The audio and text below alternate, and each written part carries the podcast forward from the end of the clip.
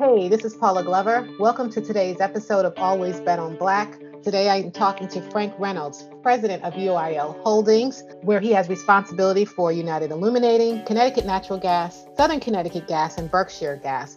Frank has also held leadership positions at Iberdrola and Avangrid. He is a retired major in, from the Connecticut National Guard and a really good friend.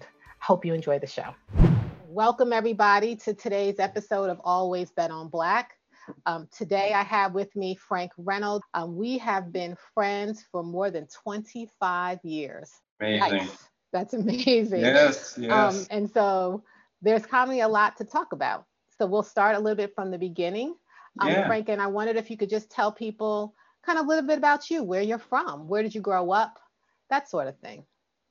Sure. Um, so I, I, guess at some point when we get to when I have my first child, I can tell people that you were one of the first people I called. Yes, absolutely. But, uh, so you know, I'm, I'm, I'm, I am a Jamaican. Many people would say I'm a Jamaican because I've been here most of my life, and you can't hear the accent. But every so often, when I try and turn it on, it comes on. It's a little odd, the patois, but you uh-huh. can tell, you know, there's some roots there. Yeah. Uh, so, but I, you know, I we we emigrated here, so I'm an immigrant, right? We emigrated from Jamaica when I was very young, um, when I was about four years old, and uh, we we moved to Connecticut, you know, the Hartford, Connecticut area. And um, unfortunately, you know, very early in my life, about a year or so after we got here, my mom passed away. Mm-hmm. And you know, as we explore this conversation, I'll tell you um, that you know, although I had a short time with her, my memory of the time with her is just so explicit and so influential, I guess, on, on just my spirit, quite frankly. Um, in fact, you know, again, when we when we get there, we'll, we'll talk a little bit about how I, I, stumbled across the place where we lived when she passed away one night when I was in high school, which was wow. just yeah, it was kind of an amazing experience. So, but I grew up in in the Bloomfield, Connecticut area. And you know, it was a great experience um, because Bloomfield, what I had come to learn, was one of these towns by design that was meant to be diverse. It was a test town, I, I guess. You know, and I've been done a lot of research on this, but so my classmates, you know, pretty much from my elementary school years right through to high school, were of a very diverse background. You know, was, uh, let's just say it was 50 white, 50% white, 50% black, but there was Latinos in there, uh, you know, Hispanic folks, um, a little bit of Middle Eastern. So it was, it was relatively diverse for a suburb. I mean, sure. you know, and um, just a great experience, uh, you know, throughout throughout my high school years. Um, and you know, early in my career, also, I, I you know I joined the National Guard when I was in high school because I got to this juncture where, you know, I realized that I needed to figure out what I was going to do with my life. Um, and so uh, I decided to join the Army National Guard. And uh, from there, you know, my, my career in terms of leadership really took off. Uh, believe it or not, you know, it doesn't show right now. So when I joined the National Guard, I had long hair, right? This was uh, in the, the, Michael Jackson days when he was around and, and very popular. So you're saying you had a Jheri curl? Okay. Are you saying that? Something. Are you saying that that you had a Jerry like curl? I like had a Jheri curl. I'll admit I was all about the classy curl. Okay. So just go ahead and say it. yeah. So, well, here we go. So I show up to basic training, 17 years old, with with it all going on. And the drill sergeant comes over to me and says, Ain't gonna be no Michael Jacksons in my platoon. You're a squad leader. so on day one, here I am with you know hundreds of kids from across the country, and he put me in the hot seat. He made me a squad leader. And bear in mind, I'd never had really? a formal leadership role uh, in my high school. I, you know, I wasn't like our good friend Barrett. I wasn't on the student council or anything like that. I was your normal kid just having a good time in high school, right? So here I am, day one, he puts me in the hot seat, and I've got basically 15 kids from across the country, urban, suburban, country, you know, Boston, Arkansas, all over, white, black, Hispanic, that I'm in charge of. And um, just to make a, a, you know kind of an eight-week story very short, um, eight weeks later, four people that were assigned as squad leader from day one, I was the only one that survived and graduated as a squad leader uh, at the end of the course, which I think was just a testament to some of the natural leadership skills that started to come out during basic training for me. Absolutely. Yeah, yeah. When we talk, when I talk with Barrett, um, one of the things that he said is, um, and it was a great takeaway even to me was, you know, sometimes people recognize things in you that you don't know are there, and that you have to trust that what they recognize in you is actually a real thing, that they are accurate. And I might think, suggest that perhaps whatever it was that you brought with you with your Jheri curl and whatnot, um, he saw something. He saw something in you that said, you know what, this this kid right here, there's something here, and let me see what that's gonna grow to be in the next eight weeks. Would that be correct? You think? So, well, I might I, I might think that particular disposition that Barrett had shared might be a little bit more appropriate a little bit later in my career. And you know, there okay. I think he was just he was put me in the hot seat to burn me out. The other three dudes got fired and recycled, and I, you know, I was able to work with people's strengths, quite frankly, and that's what I recognize if I reflect on it. I learned how to use each person's strengths, the guys from the country, the guys from the city, without and be right there alongside with them, um, um, without necessarily, you know, taking that leadership role and making them feel like they were beneath me. I was right there leading right alongside of them. As we say, right, sometimes you get in front, sometimes you're right next to them, sometimes you're behind them, sharing, sharing them on. But to Bear's point, I would say, you know, when I joined Southern Connecticut Gas as a project engineer, um, and you know, within a couple of years, I was the assistant to the chairman, as you might recall, when Mr. Right. was there. He saw something that I didn't. Yeah, I'm first generation again, coming from Jamaica, first generation college graduate. And so I didn't have anyone saying, okay, this is what you need to do when you start in corporate America and all that type of tutelage that others, you know, that um, are, are, are, a bit more privileged might have that we don't necessarily have, right, as first generation grads and getting into there. But somehow, uh, you know, the chairman at the time of Southern Connecticut Gas Company saw something in me. And I was um, basically you know, three years, I'll say, into my career at that time. And he made me his assistant. Now, uh, bear in mind, the per- there was only one other person uh, that had had that role. Uh, and this was someone who was 15, 20 years into their career at the mm-hmm. time. This was a director in the company, and this, this assistant role was basically referred to as an executive internship. Sure unbeknownst to me, I didn't, you know, I'm just this young 20 something year old kid, assistant to the chairman. I was assistant to the chairman and director of business development, which meant I was working on our mergers and acquisitions, which eventually formed Energy. Um, and I got to see all of that. So he saw something in me that I didn't realize existed in myself at that time. And um, that really, Paula, has shaped my career to where I am today. Right, right. You know, so let's go back. We're going to take one quick step back, I think. So yeah. you you're in the service. You yep. you know you get through basic training, but you um, and I did not know this. I knew you you know had retired as a major. I didn't know that you spent your entire career in the National Guard. Correct? Mm-hmm. Right. Um, what made you? And then you go to school. Southern Connecticut. Is that where you went? Southern Connecticut State University. Central, Central Connecticut. Central State, Connecticut. Yeah. Which is in is that New Britain or Wallingford? Yeah, yeah, yeah. New Britain. Yeah. Okay. Um, tell me about that. You go to Central. How do you end up at Southern Connecticut in the first place? How does that happen? Oh gosh. So, you know, Connecticut, as you might recall, was a heavily manufacturing state. You know, at the time, United Technologies was the largest employer in the state. And like many Central grads and other grads, I, you know, I was had a technical degree.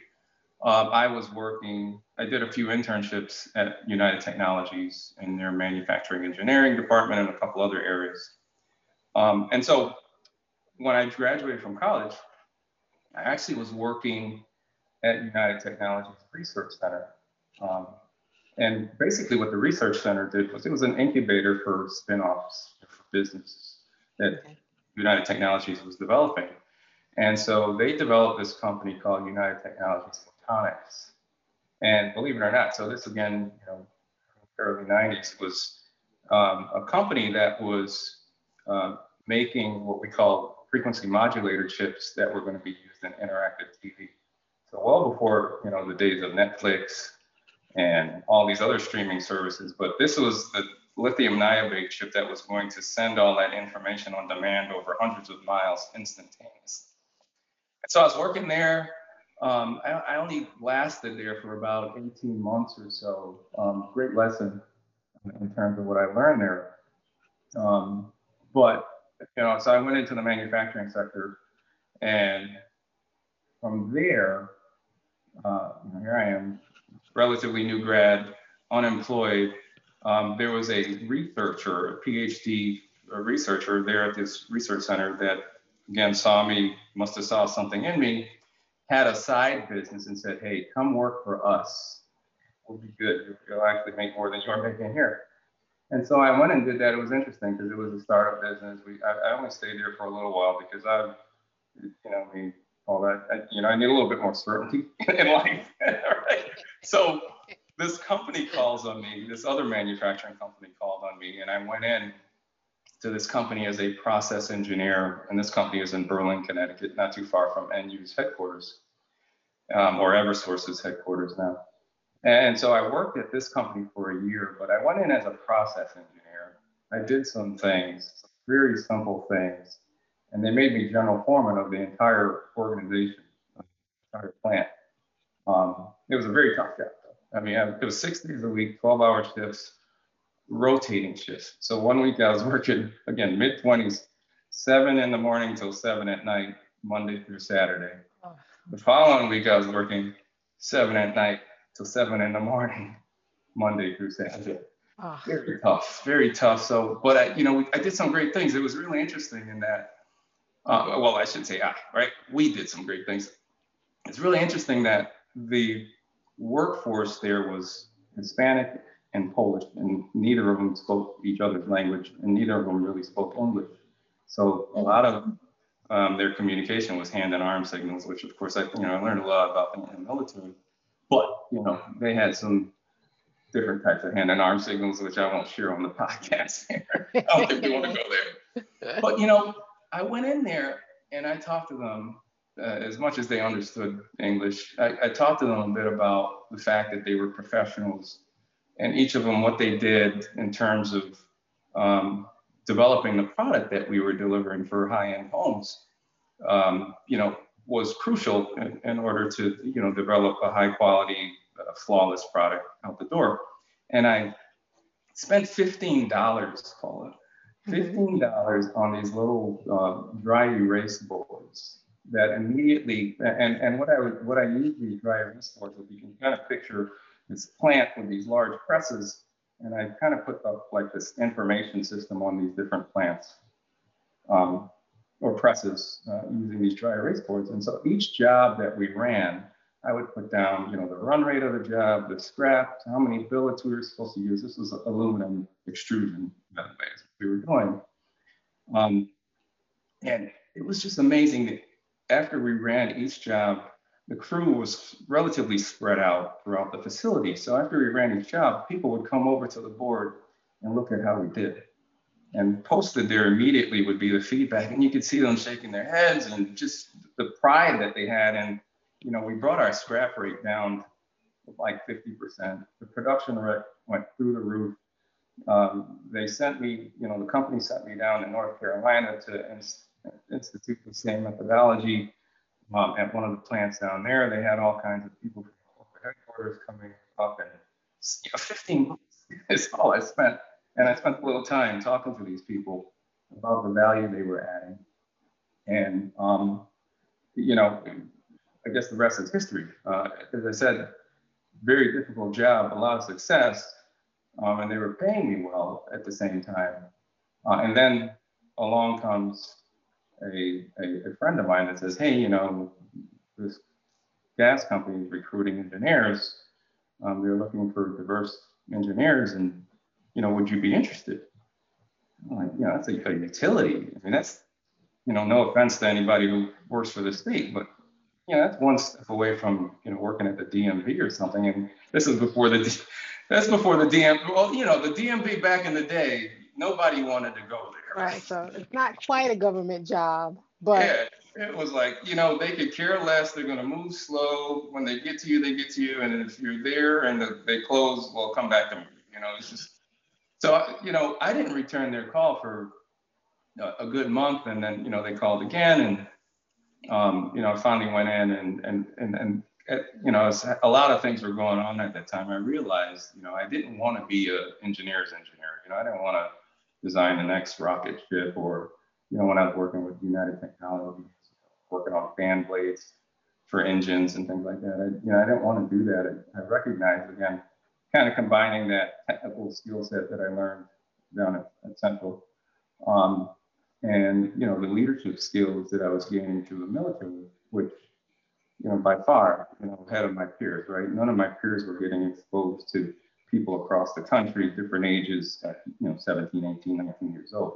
Mm-hmm. Um, and and so I was you know all of that came together, and I thought, okay, well let me go check this thing out. Um, and uh, you know, as I said, we were recruiting for project engineers, is what they called it. But really, what the chairman of the company at the time was, you know, basically a, a, what he called was the future leaders of the company. You know, in his mind, I want some engineers to come in here, learn about the company, and then, you know, in the future, lead the company. So I rotated for two years. I went through different departments, and it was, you know, extremely educational, extremely educational. But one of the things I learned on that journey really was the amount of people that I met and the relationships that I was I formed and the resources that I formed or was able to put into my little toolbox so that I could reach out to, um, not necessarily because I didn't have the answer, but so I could get the answer from somebody who did, um, you know, the experts. And it was really surprising to me because, as you recall, you know, Southern was a pretty relatively small company of four or 500 employees and two locations that were all of, I don't know, 10 miles apart.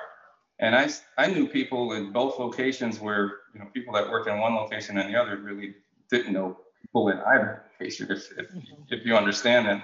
Yeah. correctly here, but so it was amazing that, you know, this, the relationships that I gathered in that short period of time, two years, you know, exceeded some of the relationships that people have been there in their entire career, just yeah. worked in one facility. Yeah. Um, so I said a lot there.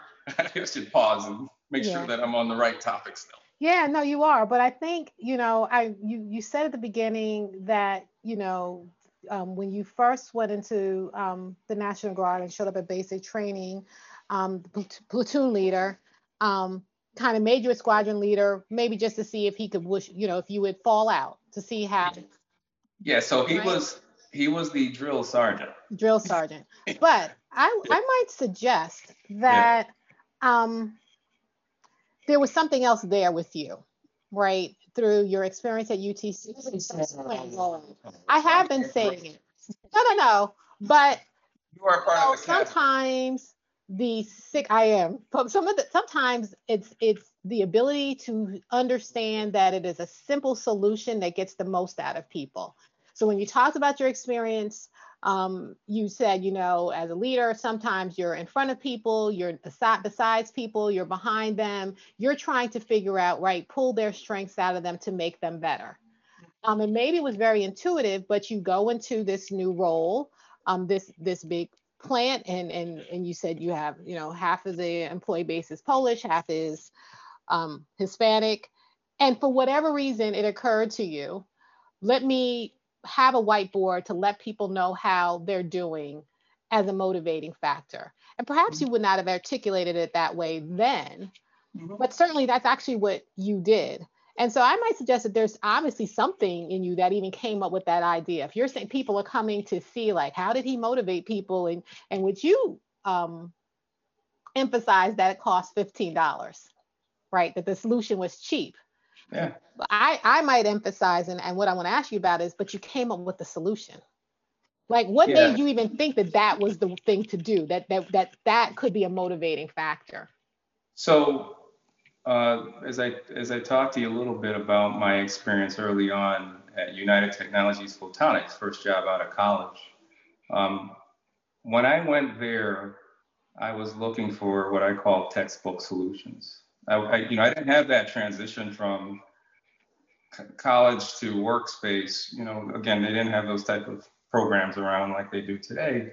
And so I just, you know, in terms of preparation, it was like, okay, I got my first job. It's a job. It was best commute ever because it was, you know, two miles from home. And um, I was, you know, faced, forced with, you know, trying to develop this system for these lithium chips. And I was looking for textbook responses, textbook answers. And there was no textbook scenario, if you will, for this particular situation. Um, so I'll pause there for a second. And, and then I recall, you know, in the military, I was off doing some training. And one day I had this so-called epiphany where uh, we had, you know, again, we had a challenge. And I was, uh, I can almost remember to the day. I was going across this parade field and I had this idea. You know, I just had this idea of doing something that was, you know, within military confines, but just different. And I shared it with my commander, and he was like, Yeah, that's a great idea. And we did it, and it was a big hit. And that really got me going with, you know what? These companies, they want your ideas. Bring your ideas to folks, and that's the little nugget that's going to get you. And so, ever since then, you know, uh, ever since then, you know, um, after I graduated from officers, I went to officer candidate school. Um, after, so I went to basic training, as I said, a successful squad leader. I then went to my advanced training. I was the honor graduate of the advanced individual training. And I went back to my unit and, um, and I'm sorry for bouncing around here because it, but, okay. it's, but it's important because I went back to my unit and I had all these great ideas. I'm like, you know, again, I'm 19 years old at this time, I think. And, and um, my sergeant uh, we had this exchange, and my sergeant, uh, who was this older white guy, says to me, you know, you know, you're not paid to think, and gave me a broom. And here I was, honor graduate, ready to do great things, and I was like, oh, it really set me back. Really set me back. Um, you know, so um, my response to that was, you know, I went to officer candidate school, uh, and and 18 months later, I was his boss and I handled it. But uh, my point is, uh, you know, so going back to where I was in, in terms of the topic, I realized that ideas is what um, not only the military wanted and needed, but so was corporate America. They wanted ideas. So that's where the idea around creating the visual workspace at the manufacturing company mm-hmm. came from. And subsequent ideas when I joined um, Southern Connecticut Gas. I think that's probably what got me recognized by the chairman of the company at the time was, you know, I brought in from the manufacturing sector, which was very service oriented, total quality management, management, Kaizen, a lot of the Peter Drucker um, type philosophies were really drilled into us at United Technologies.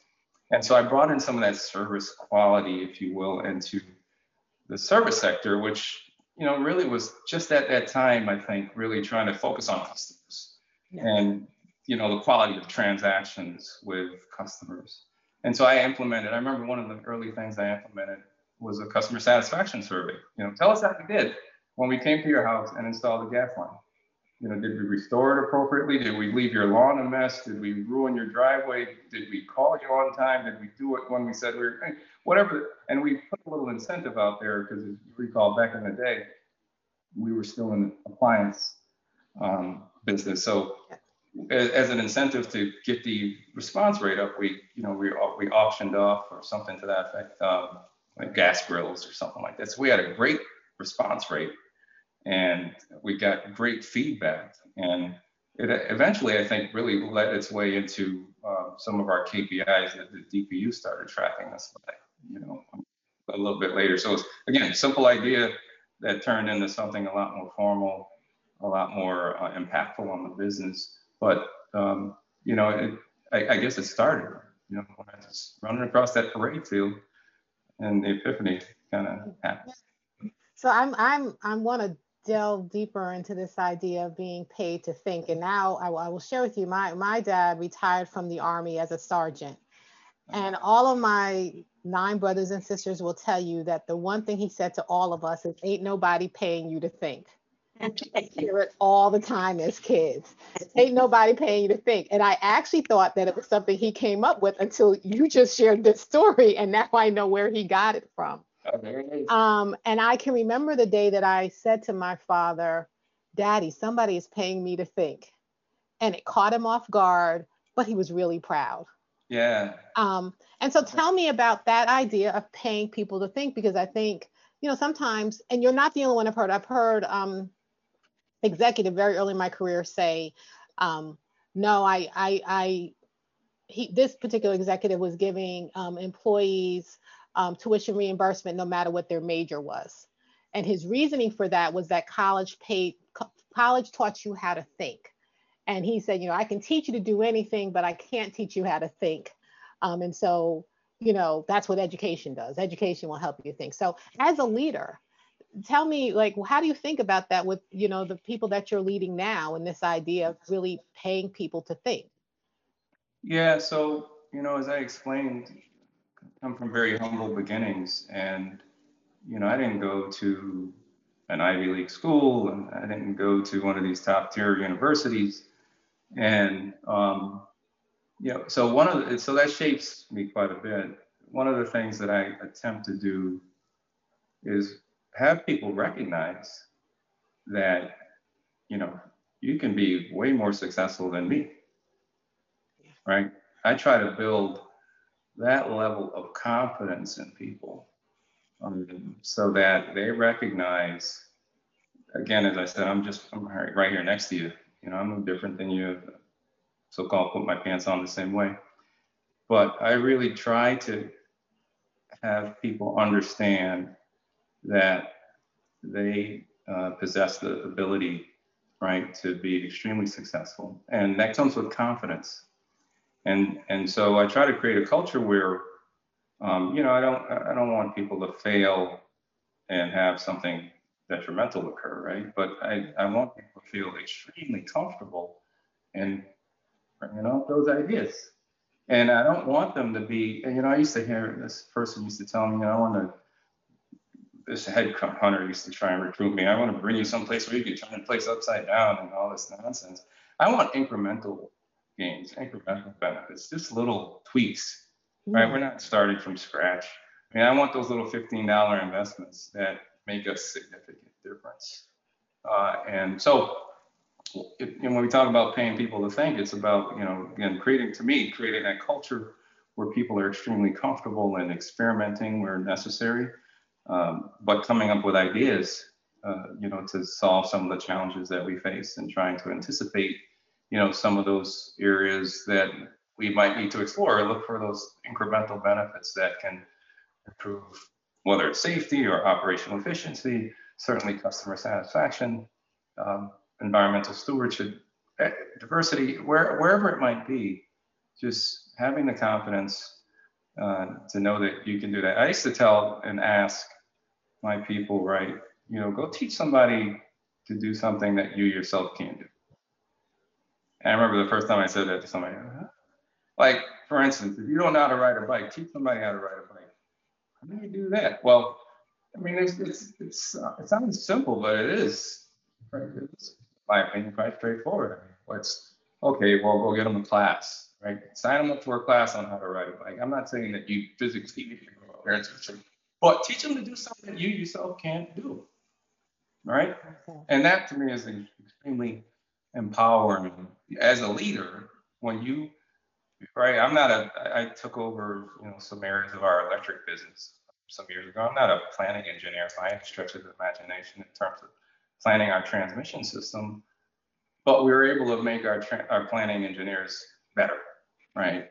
We were able to give them the confidence to go out and and do some pretty amazing things on our system um, you know to increase reliability and uh, you know in that sense customer satisfaction lower costs etc So, so by extension, does that mean then as a leader, you want to surround yourself with people who may be better than you, or do you feel like you know you want to make sure, um, you know, you know as much as those you lead, or more? Yeah, I like to feel like I'm making the room smarter. Not yeah. not necessarily that I'm the smartest person in the room, but I'm hoping that I'm connecting the people that need to be connected in those challenges that we face to come up with the appropriate solutions to uh, again lead us to where it is that we need to, to get to. Mm-hmm. So um, yeah, I want smart people around me. Um, I don't mind if they're smarter than me. Most of the time they are, right? That's all good. You know? I'm comfortable with that though. Yeah, yeah. I love being around people who are smarter than me. To be yeah, honest. I'm all about learning. That's why I talk to you so much. you might want to change company just a tad if that's the goal and expand. so you're now at Southern um, Connecticut Gas. Um, and you're, you know, the assistant to the CEO, Mr. Crespo, who I remember um, yeah. fondly.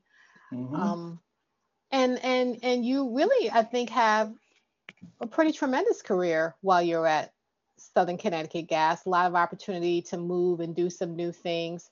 Um, which you know may seem unusual to folks because it was right as you first described the utility company the gas company yeah. Um, so I wonder if you would talk a little bit about like that, you know, and how that well, must have been very different than what you expected.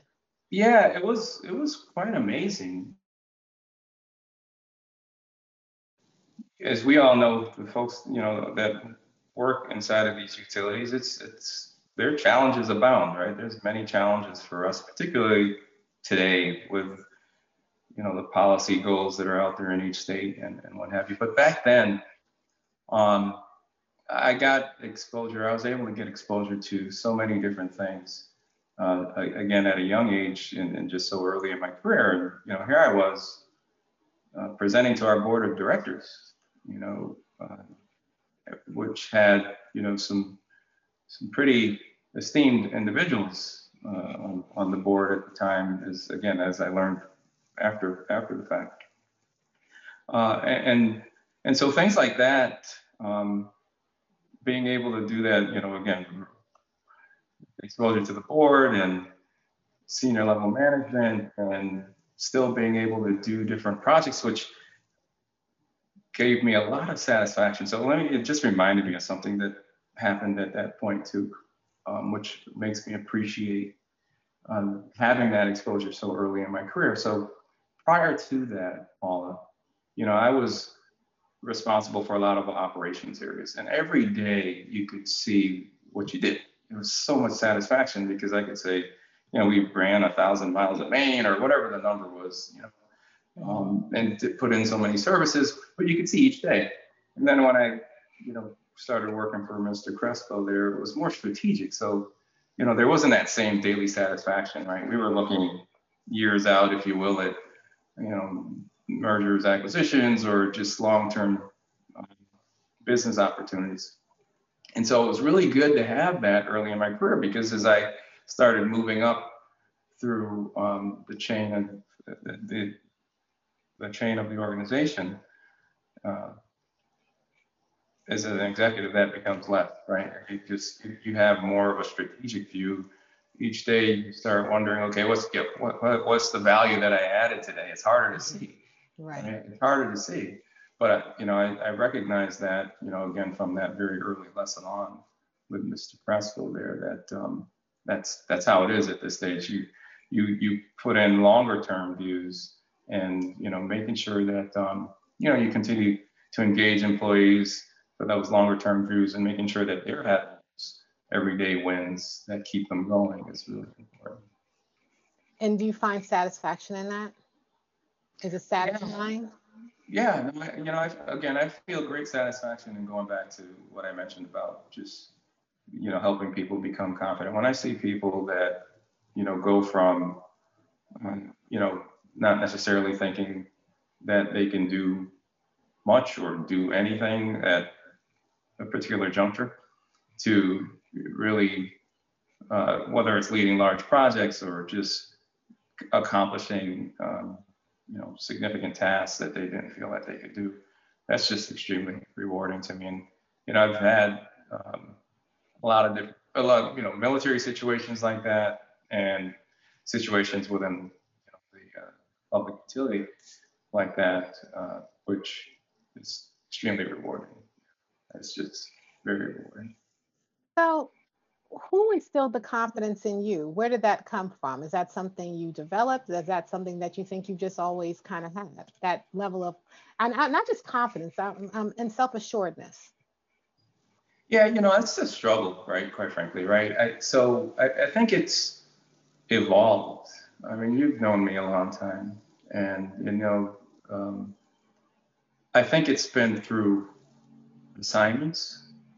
And so at, at, at one point in my career, because nobody really said why, but at a point in my career, I started, you know, I would always ask, why the heck do I keep getting put into these areas that I know nothing about? You know, I didn't think it was fair, you know. It's like, what? You know, go run the meter reading area and okay, take over environmental. Okay, we need somebody in safety, or you know, go run this operations thing. It's, it's fair. I, I know nothing about it. You know, why, why, why me? But then you realize, uh, you, you know, it's those those those common those skills that you can take with you, those transferable skills that you can take to you, take with you to each of those assignments, which is you know particularly around leadership, which is why you keep getting those type of assignments. So that you know that absolutely is extremely satisfying to to be able to to you know continue to add value uh, in that sense. Um, and that's where the confidence, right? So I, I share this story every so often. So up until 2012 or so, you know, my career was, if I had to kind of get a bandwidth, if you will, I was pretty much, you know, operations, operations support um, type roles. And then I get this tap on the shoulder by CEO up in New York, who you also know from and he asked me to take over our what we call asset management business, which was you know electric transmission systems, uh, electric distribution systems, substations, electric substations, um, all electric you know things that I barely had, really had no exposure to. Because it's at this point you're still just focused on gas. Yeah, yeah. Prior to that, I was, you know, primarily gas. I mean, my my my purview was not just gas at that point. I I did have responsibility because um, in parts of our electric business, but it was more from a support role. Mm-hmm. You know, it wasn't leading any particular function within electric, and this was going to be leading. And that again, I, so I, I, go into this thing, and I, I, I tell people this story once in a while because the day that I got asked to do this, I remember I went home. I was just, you know, my mind was going a mile a minute, and I was, I had to go out that night for something. I had to go get gas or something. And again, my mind's going mile a minute, and started to reverse out of my garage, and realized I hadn't opened the garage door. if it hadn't been for the brake lights, I would have been buying a new garage door. And I realized at that moment, uh, I need to get my head in there. Yeah. I need to. It, will it, it'll be all right, right? So um, I, I quickly recognized again. Okay, it's the leadership, right? It ain't. Well, you need to be the super electric planner, the transmission planner, the substation maintenance guy, the vegetation guy, and that assignment was both challenging and extremely rewarding because that team that we assembled just you know accomplished some phenomenal things. You know, to this day, in fact, just this morning, I got a, a note from one of the folks on the team because we've got some professional development coming up and we're going to be in this course together. And uh, they kidded me in terms of how they're going to um, include me in their storyline and the time we spent in this particular group they know that I have a weakness for Doritos, so they're going to include that. So we can cut that out. but so that, that's the secret that, sauce that's is what, the That's what builds. That's what builds the confidence. Is I think taking on some of those challenging stretch assignments, mm-hmm. and um, so again, certainly as a leader, that's when I, I, I, think for me it just said, okay, you know, here's the toolbox that you can go to for uh, whatever the challenge might be. Yeah. yeah, it's, it's very rewarding. So talk to me a little bit about these skills. You you mentioned like you recognize right when when you were being given these assignments and you felt like kind of who did I make mad? Why am I getting dumped on with all these different things? But that there was a set of skills, right? At some point you realize there's a set of skills that I'm carrying with me from assignment to assignment that's making you successful, which is why you're getting these other opportunities. Talk a little bit about what those skills are. So you know me um, quite well, and I, think part of it is just it's like so it's just a natural inborn skill. It's not it's just innate in terms of uh, just my demeanor. So let's start there because I'm. I remember when I took over that group and I had a kind of a session. This is who I am and chatting and blah blah blah. And employee came up to me afterwards and you know, that was different that's you know so they, essentially and, and we got to talking a little bit but they were used to you know the say the tight-lipped if you will executive that just you know this is me and i went to so and so and i like things done on time and what have you. And i'm just not that right? I'm just a little bit more humble and this is me yeah. So um so i think i'm but the, the part of that is it's disarming so I'm extremely approachable. People bring things to me. And in turn, we work on those challenges, right, together that instills that confidence, right? Not only in me, right, because I'm listening and reacting and helping them through the challenge, but in themselves, because mm-hmm. they, right, if you, who's got the monkey, right, we, we've all read that.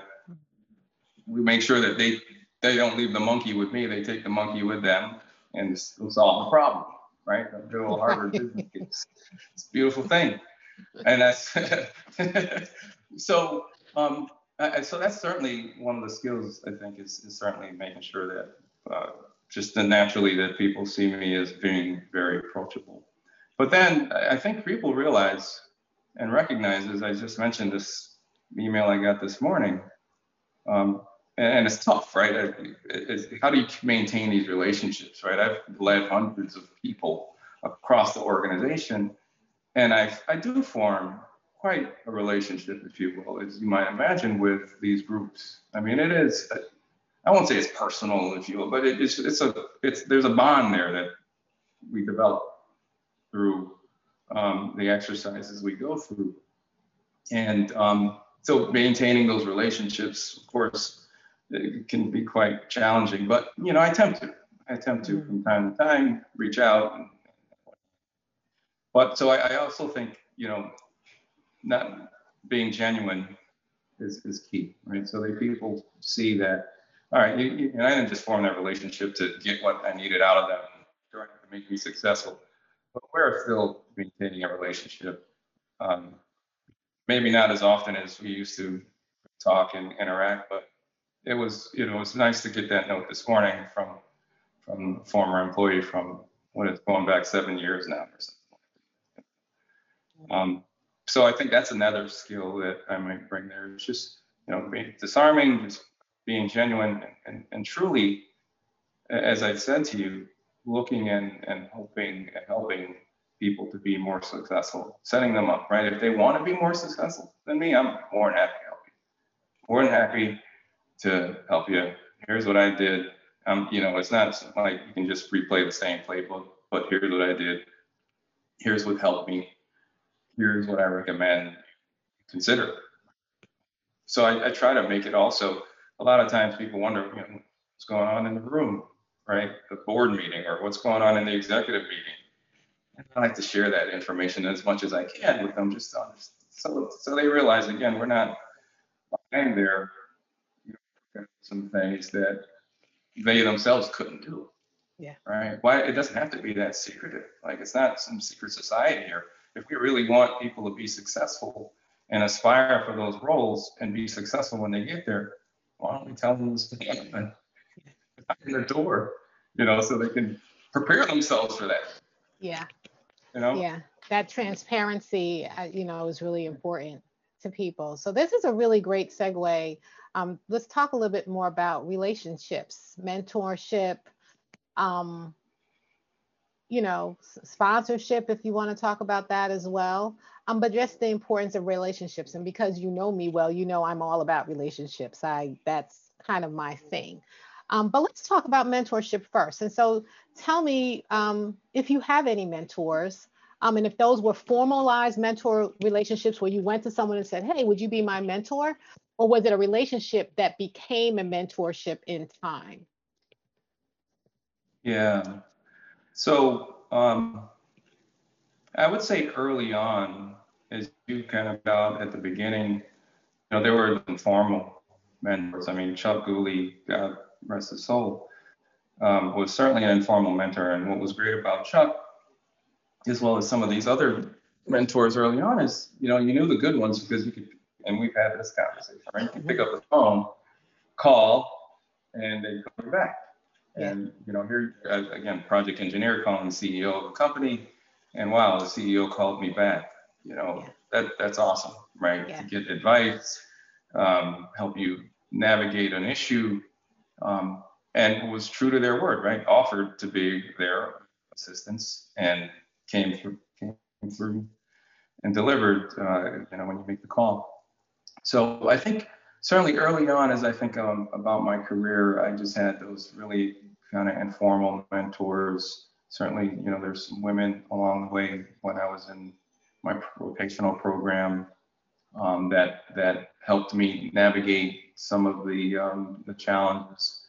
Uh, again, very informally, but later on, I would say more. You know, when I became, uh, you know, in the executive role, it's been more somewhat more formal, more pointed, more deliberate. And you know, uh, as you know, I had the great opportunity, um, really, uh, some maybe a decade ago now, to work with Kevin Walker you know, he was our chief operating officer for a time when, when came over and purchased Energy East and brought him in, which was great. And he brought in, uh, you know, a lot of mentoring into the company.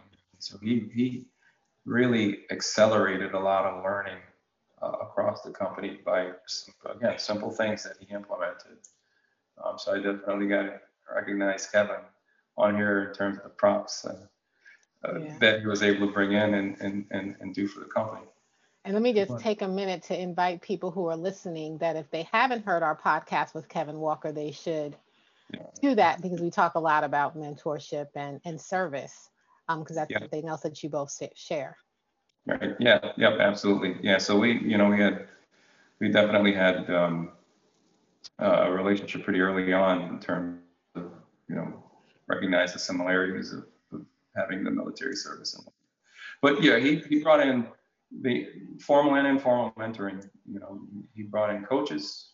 So we had coaches, uh, deliberate mentoring around professional development. And, uh, you know, it, it, was extremely helpful. You know, it's extremely helpful. And then, of course, you know, Crespo is still around, quite frankly, in my life. You know, he started me really on this trajectory in the utility space and continued to to be a friend and mentor, um, you know, throughout my 25 year career. Yeah. And then along the way, uh, of course, there's just been, again, more sometimes deliberate, but a lot of informal mentors that have provided guidance. Uh, and, and in my case, yeah, they've come from a lot of different parts of the organization. I've had a lot of senior level, if you will, folks mm-hmm. that have mm-hmm. talked to me but you know some employees you know I, I, believe in the reverse mentoring if you will right? So i've had employees that have given me great advice. I remember early on and you'll laugh right? Early on vice president it was like okay you know you gotta in my mind you gotta be able to multitask and all this wonderful stuff. And so i'm with this employee and i had my blackberry. This was back in the day right? So i had my blackberry and i'm looking at the BlackBerry emails and they're talking to me and this, that, and the other.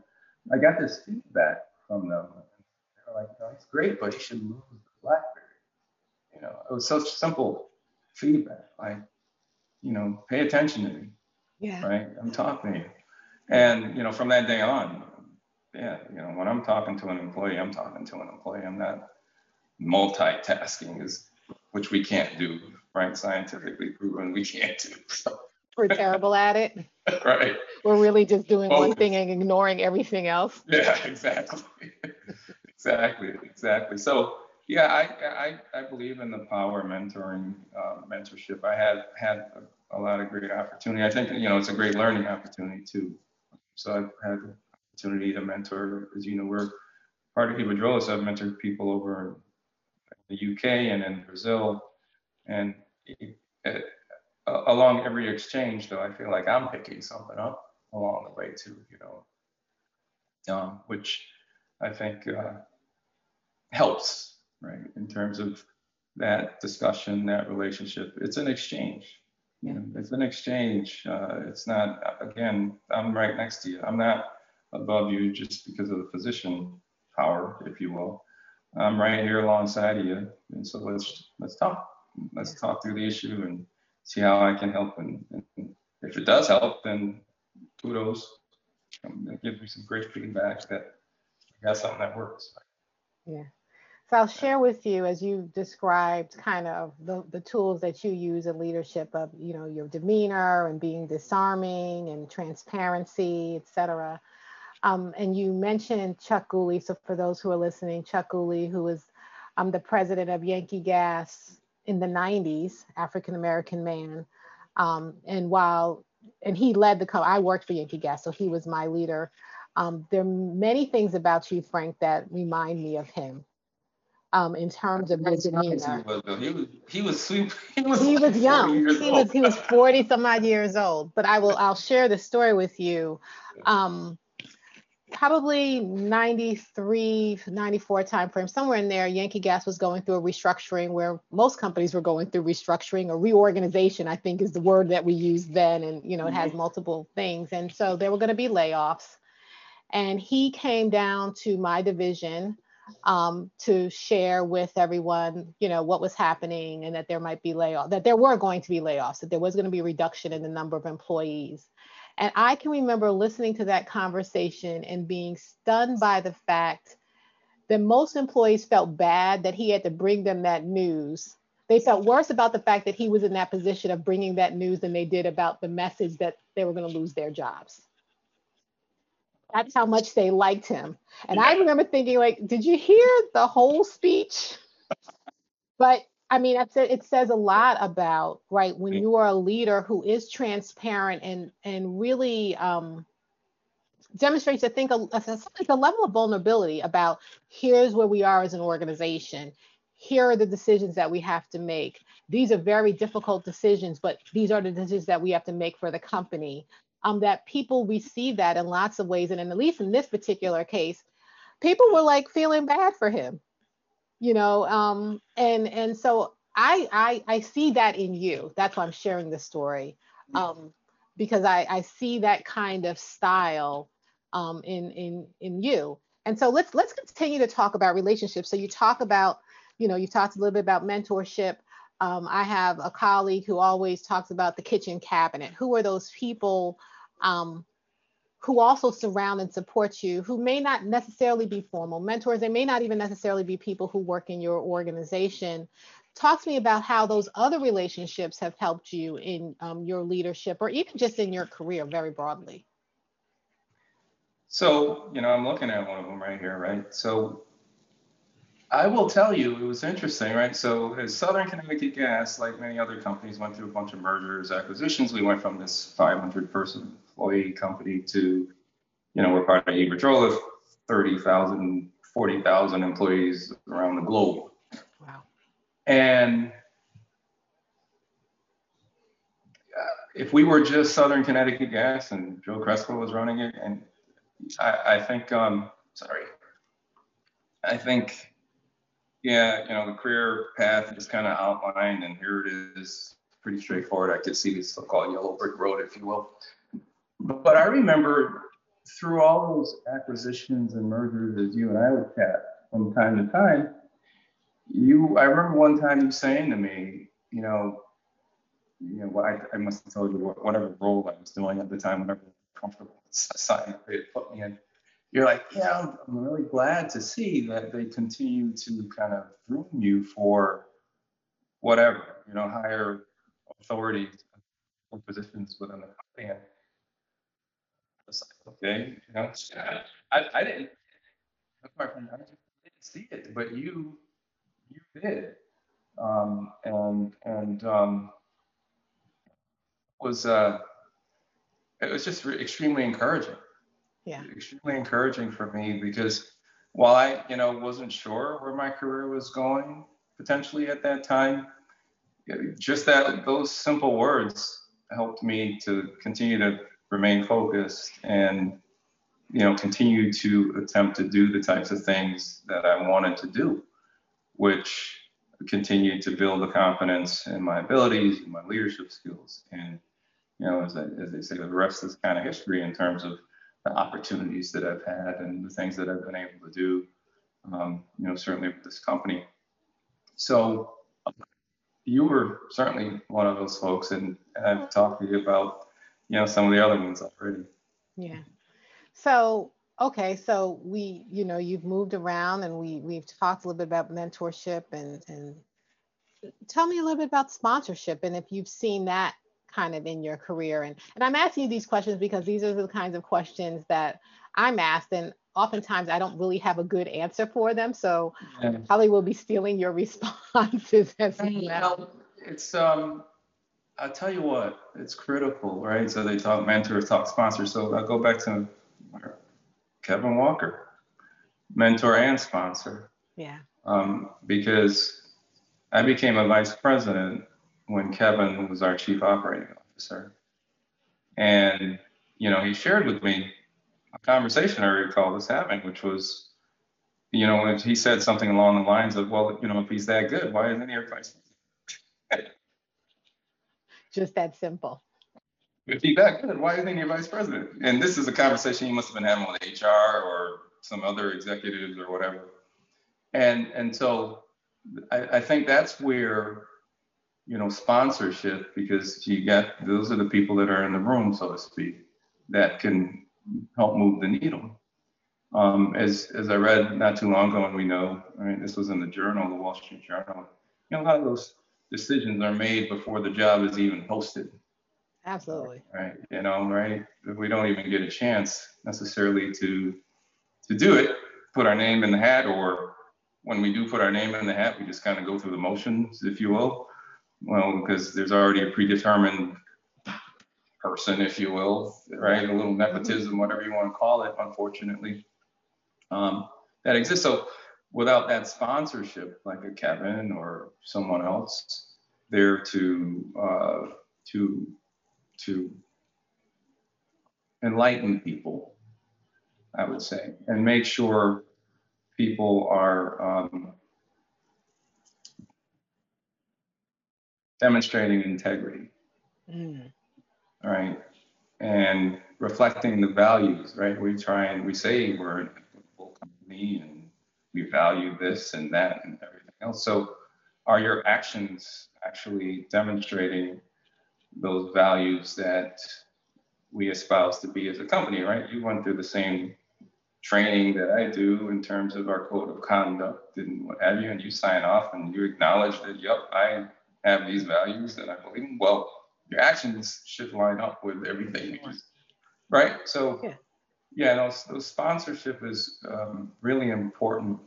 And you know as we think about everything that's gone on right this past summer and this past year it's just been extremely challenging. And we see it's brought a level of awareness right to companies um, around the globe but we'll stick here in the us you know we see this conservative effort to diversify boards of directors and senior leadership and government, right?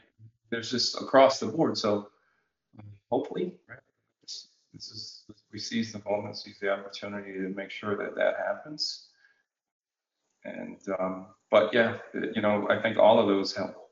Sponsors, sponsors help all of that. I just read an article this morning, chairman of Walmart and some of the actions that you know he's taken and intends to take and uh, influencing government really to put policies in place that I think will again help um, to um, you know promote the kind of uh, inclusivity that we we desire, or at least we we desire, right? But yeah, sponsorship is important.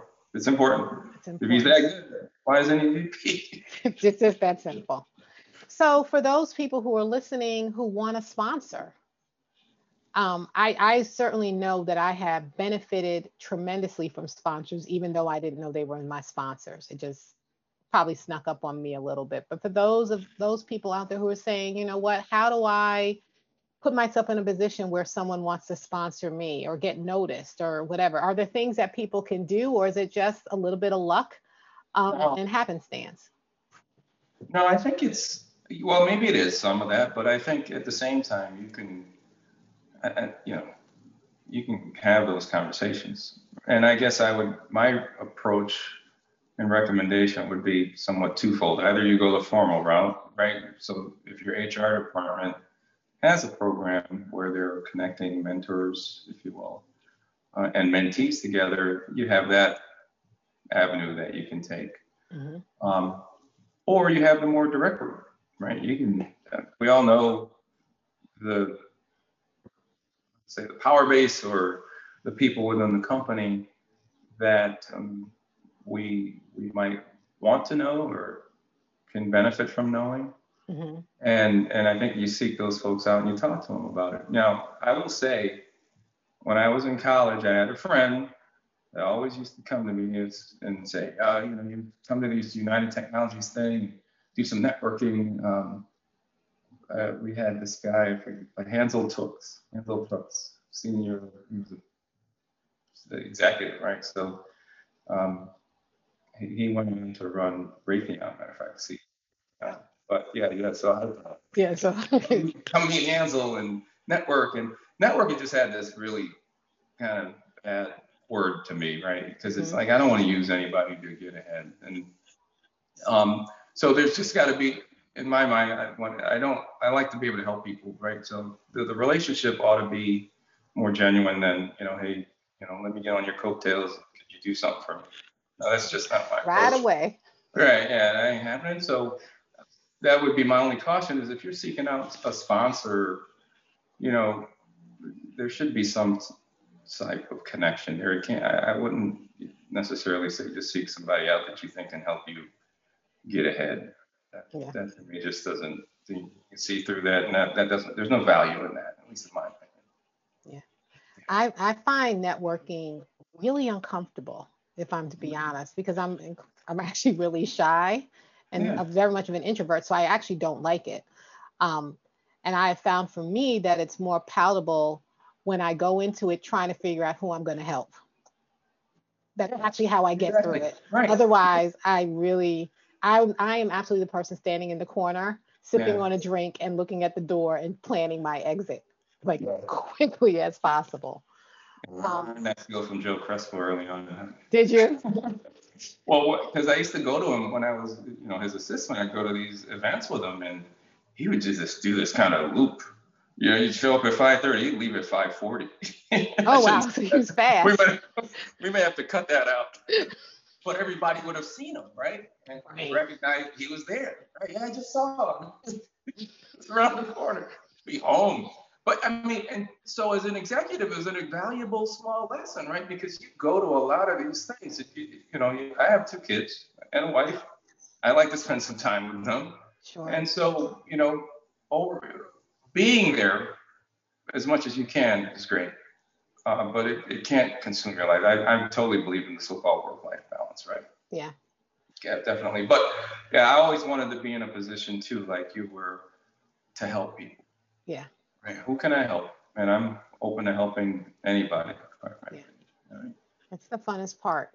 Yeah. So let's talk. You, you started. Let's talk a little bit about work-life balance as we and your dad, two beautiful daughters, a lovely wife. You know, I love your little girls who seem to be growing up way too fast. But what does work-life balance look like for you in your role? I mean, we always hear these conversations about oh. work-life balance for women, Yeah. As if men don't go through the same thing. So I wonder if you share with us what is that for you? Well, you know, I, I guess I try to make the best use of technology, right? Yeah, I'm not I'm not at my office today. Actually, I'm taking the day off, so to speak. But um, we have dinner every right. Yeah. We have family dinner every night. Uh, you know, it's a rare occasion that we're not at the table together having dinner together. It's very, very important. You know, either I might be traveling or, you know, kids might have an event, but outside of that, I would tell you 80 plus percent of the time we're sitting down at dinner every night. And so I'm good with making sure that happens. And if I need to, well, the technology pieces, if I need to get on the iPad or the uh, phone or whatever, I mean, it's pretty it's accessible, right? It's accessible. The information that I might click on is, is there. And um, so I, am good with getting back on later in the evening just to make sure that I'm providing responses, feedback, guidance, whatever it might be, uh, at an hour that doesn't, you know, necessarily um, impact my family. Uh, and at the same time, I'm very, you know, I'll put emails in like a um, hold or wait to send type of pattern so that I'm not pinging people, you know, during their time either. I don't want to send, I don't want to send emails to people on Saturdays. I really, I, it has to be an emergency for me to do that. Saturdays, holidays, quite frankly, you know, after a certain hour, if you will, on a Friday even, mm-hmm. I'm not trying to. I want the people that are in our organization too to have the same work-life balance that I myself try to enjoy. Yeah. And I guess I, you know, I've always believed that, but I certainly learned that. I, I used to work for um, the CEO of Central Maine Power, um, Sarah, and you know, she'd go to Europe. Uh, I should, I don't know if I can put our plans out there, but she'd travel and we wouldn't hear from her. Right? She'd be gone for the week or two, and she really told us, you know, this is an opportunity to, you know, to develop people. Right? You leave, leave your phone, or don't get on emails. I don't want to hear from you. Leave the people behind in charge, and make sure you go ahead and enjoy your time with your family. And so, you know, I, I try to make sure I impart that wisdom and use it myself. Um, and, I thought, well, you know, here's a CEO of a company that when she's gone, she's gone. Right? She wasn't getting up early and doing emails and then going out and doing whatever. She was gone, you know, for that time being. So um, it can be done, and and so I, I totally look to to make sure that I have that balance. And and as you said, Paul, look, these kids grow up fast, right? Yeah. Um, when when that day I called you 16 years ago, um, you know, and now she's driving, right, or or learning how to drive, and uh, it just happens too quickly. So we need to make at least I try to make sure that I have as much time as I can yeah. Yeah. Yeah.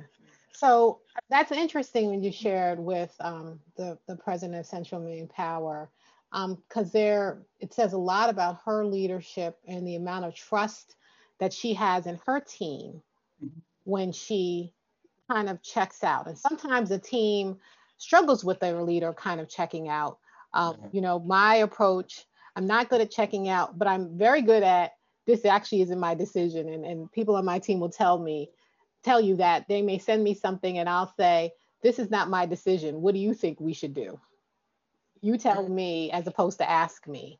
Um, because I want them to feel empowered. How did it feel for you to have a leader um, who kind of treated you guys that way? That was like, you know, the world's not going to come to an end, and I'm gone, and I know you guys got this. Yeah, no, it's great.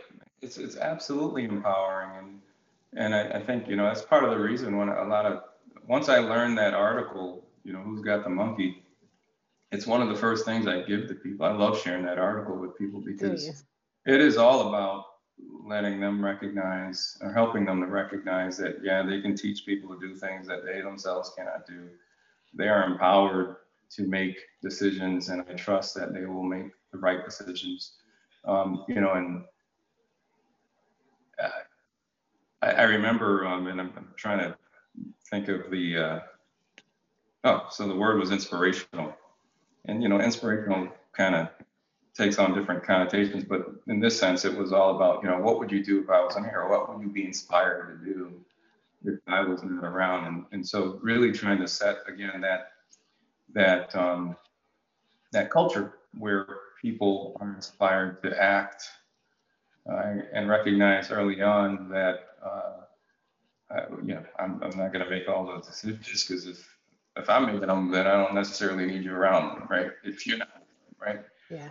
And so um, I, I, I definitely try to make sure we have a culture like that, and people have the confidence and know that you know I'll support them uh, in terms of making those types of decisions when they make them. But yeah, Sarah, she was great. She was great, and just reinforced that, particularly again coming from her level at that point, the CEO can do it. Every level below that should be. Sure. But I think my last question for you, Frank, is going to be what inspires you? So I, I um, you know, Iberdrola is great. Uh, you know, they have a lot of great professional development programs. Um, and I got to do some great international travel early on and do some of these programs. And so I remember I was in Switzerland doing this professional development program back in like 2010, 11, or 12 timeframe, and we had coaches as part of the program. And I remember talking to my coach, and I said, know, I'm not. Yeah, I have friends that are really passionate about football and basketball and some sport and other things, music, whatever. And I like all those things, right? I like a good game, uh, but I don't follow a team from day one to the end of the season. Uh, and so, you know, I felt really bad that I didn't have a passion, if you will, around stuff like that. But what we did through conversation recognize that my passion was about what we call the unleashing of potential. Mm. My passion is about unleashing potential. And I feel like a magnet of sorts when I go into an organization of just unpacking that potential that's there, right? Letting people know, well, don't hold back on that idea. Don't hold back on making that decision. Let me show you, uh, you know, the the, con- the confines, but the parameters, if you will, that you might need to make that decision or unpack that potential. Uh, come up with that idea, whatever it is, teach you how to do something, give you that skill set. Um, so it's it that's what inspires me is really helping people succeed. And at the end of the day, Paula, right, in our business, what is that doing? It's helping our business, it's helping our customers, right? The people that we're out here serving as an essential service. It's helping our customers if, if our employees are doing the very best that they can do, coming up with the very best ideas that they can do. Um, it's benefiting our industry. And so, yeah, I'm all about trying to unpack that potential wherever it is that I go. Thank you for joining us for this episode of Always Bet on Black. Next week, we have Shannon Pierce, Vice President of Growth and Chief External Affairs Officer for SouthStar Energy Services. And remember, for all things ABE, you can check us out on our website, www.aabe.org, and follow us on social media. You can find us on Facebook, LinkedIn, and Twitter.